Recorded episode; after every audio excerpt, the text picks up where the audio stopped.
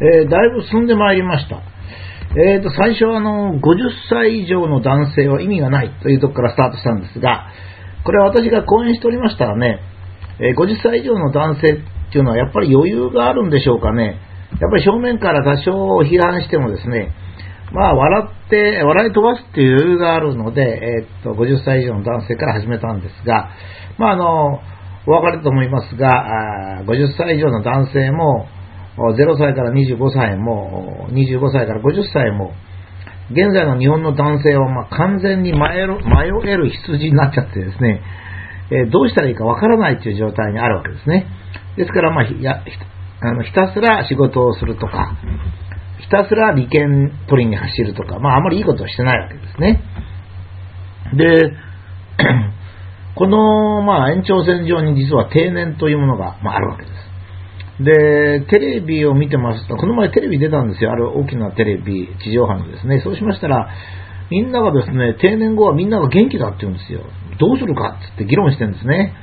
えー、つまり60歳を過ぎても元気だし、もう65歳でも元気だし、もう頭もちゃんとボケてないし、体も元気だって言うんですよ。いや、これ若い人がですよ。で、若い人とか女の人が。だから定年後ブラブラしてるから、この人たちをもっと使わなきゃいけない。ボランティアはどうだ？とか、あれはどうだ？とか言っても議論してるんですね。僕ちょっと聞いて馬鹿らしくなってきましてね。だって別に定年後、定年前の人と同じだったら別に働きゃいいじゃないですかね。定年なんか使わなくて。逆に今度は若者がいたらですね、気力がないってことでどうすんの？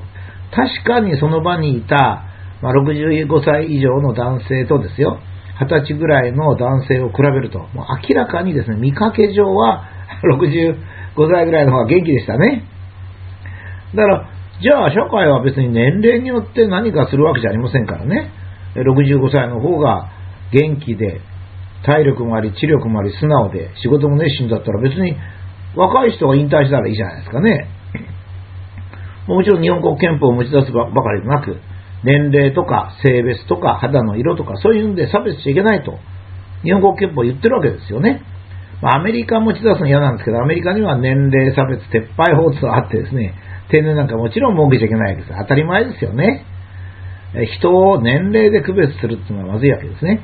私が実は50歳以上の男は意味がないと言った裏には、実は 0, 0歳から25歳の男も今は戦争がないんで意味がないので、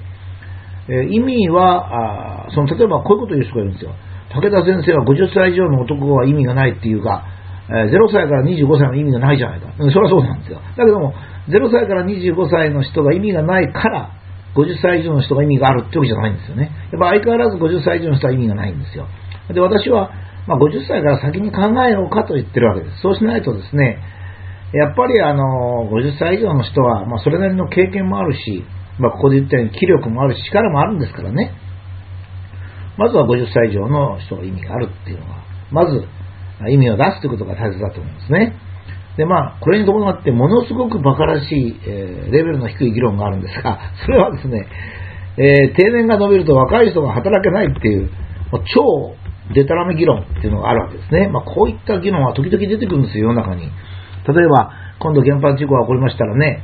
えー、石油を輸入するから赤字になるっていうのは超くだらない理論が出てきたわけですね。だって、今まで日本経済はどう言ってたかっていうと、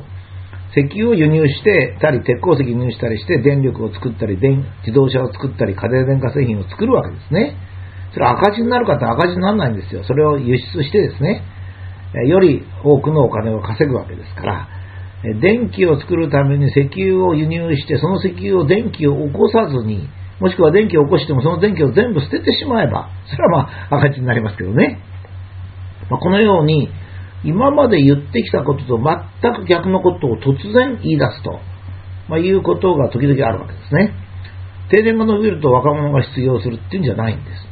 えー、日本に元気で働ける人の数と仕事の数と比べると仕事の数が減れば失業するっていうだけですね。若者が失業するか、年取った人が卒業失業するかは実力の差とか社会システムにあるわけで、別の議論ですね。今みたいに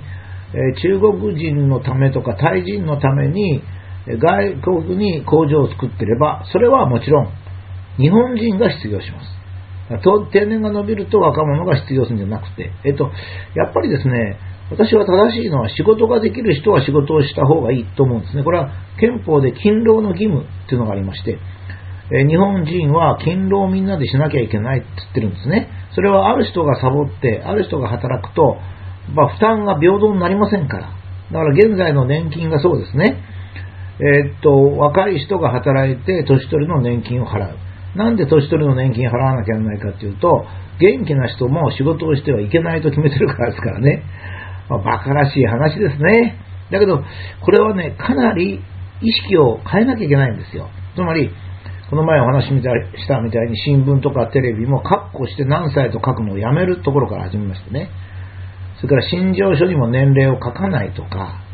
入学願書にも年齢を書かないとか、いろんなことから始めないとですね、頭が切り替わりませんね。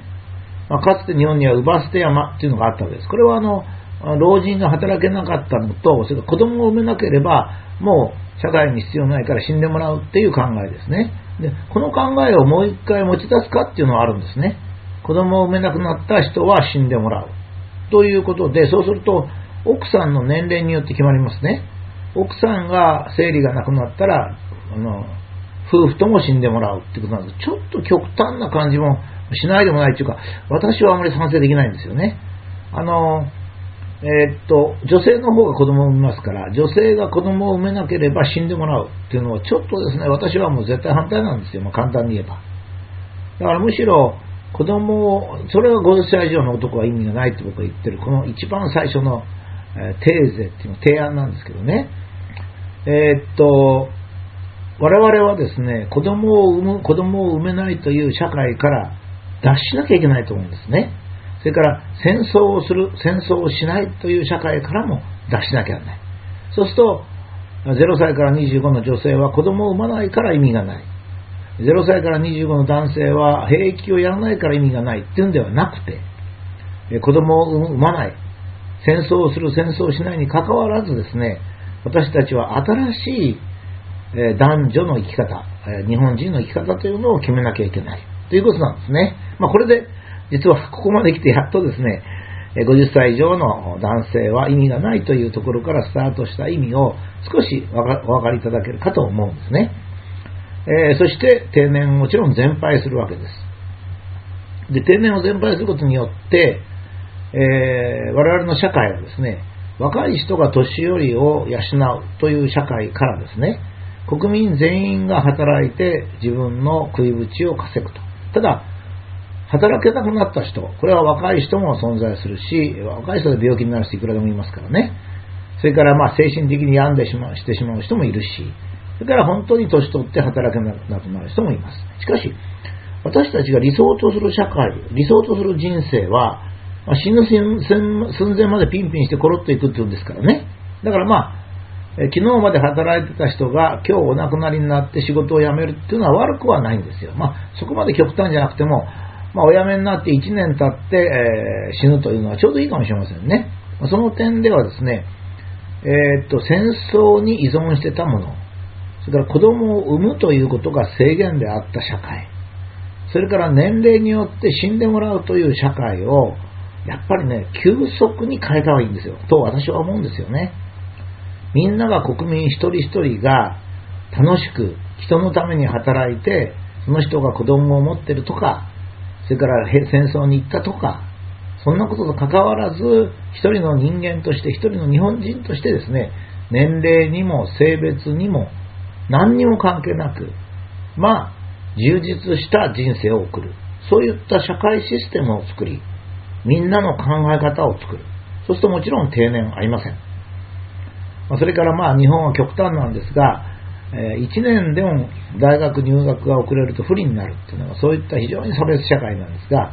別に大学に入るまでに3年ぐらいどっかで社会経験してもいいわけですからね、まあ、そういうような年齢とは関係ない明るい社会というものを早く作りたいと思うんですねそのためにはこれ誰かがボーンと決めるってわけじゃなくて案を出しながら合意して議論していくっていうことが必要ですのでまあ、このブログはですね、それを一生懸命、私一生懸命呼びかけてるんですね、定年全廃論。高齢者とは何なんだ？なんで定年なんかあるんだ？そうすると、その定年が伸びると若者が失業するって馬鹿らしい議論が出てくるんで、まあ、こういうものは対峙しとかなきゃいけない。全然そういうこととはもう違いますからね。日本国憲法の定めるところ、国民全員が働いて、年齢による差別なく、みんなで一生懸命国をやっていきましょうやと。そういうことですね。あの、定年後になってもですね、十分に働けます。働ける人は働けます。それで、そういう気持ちを持って健康を管理し、精神的にも若々しい気持ちを持っている、あの、まあ、高齢者って言いますか、それ言いたくないんですが、そういう国民ですね。年をある程度経た国民。それが我々の希望ではないでしょうか。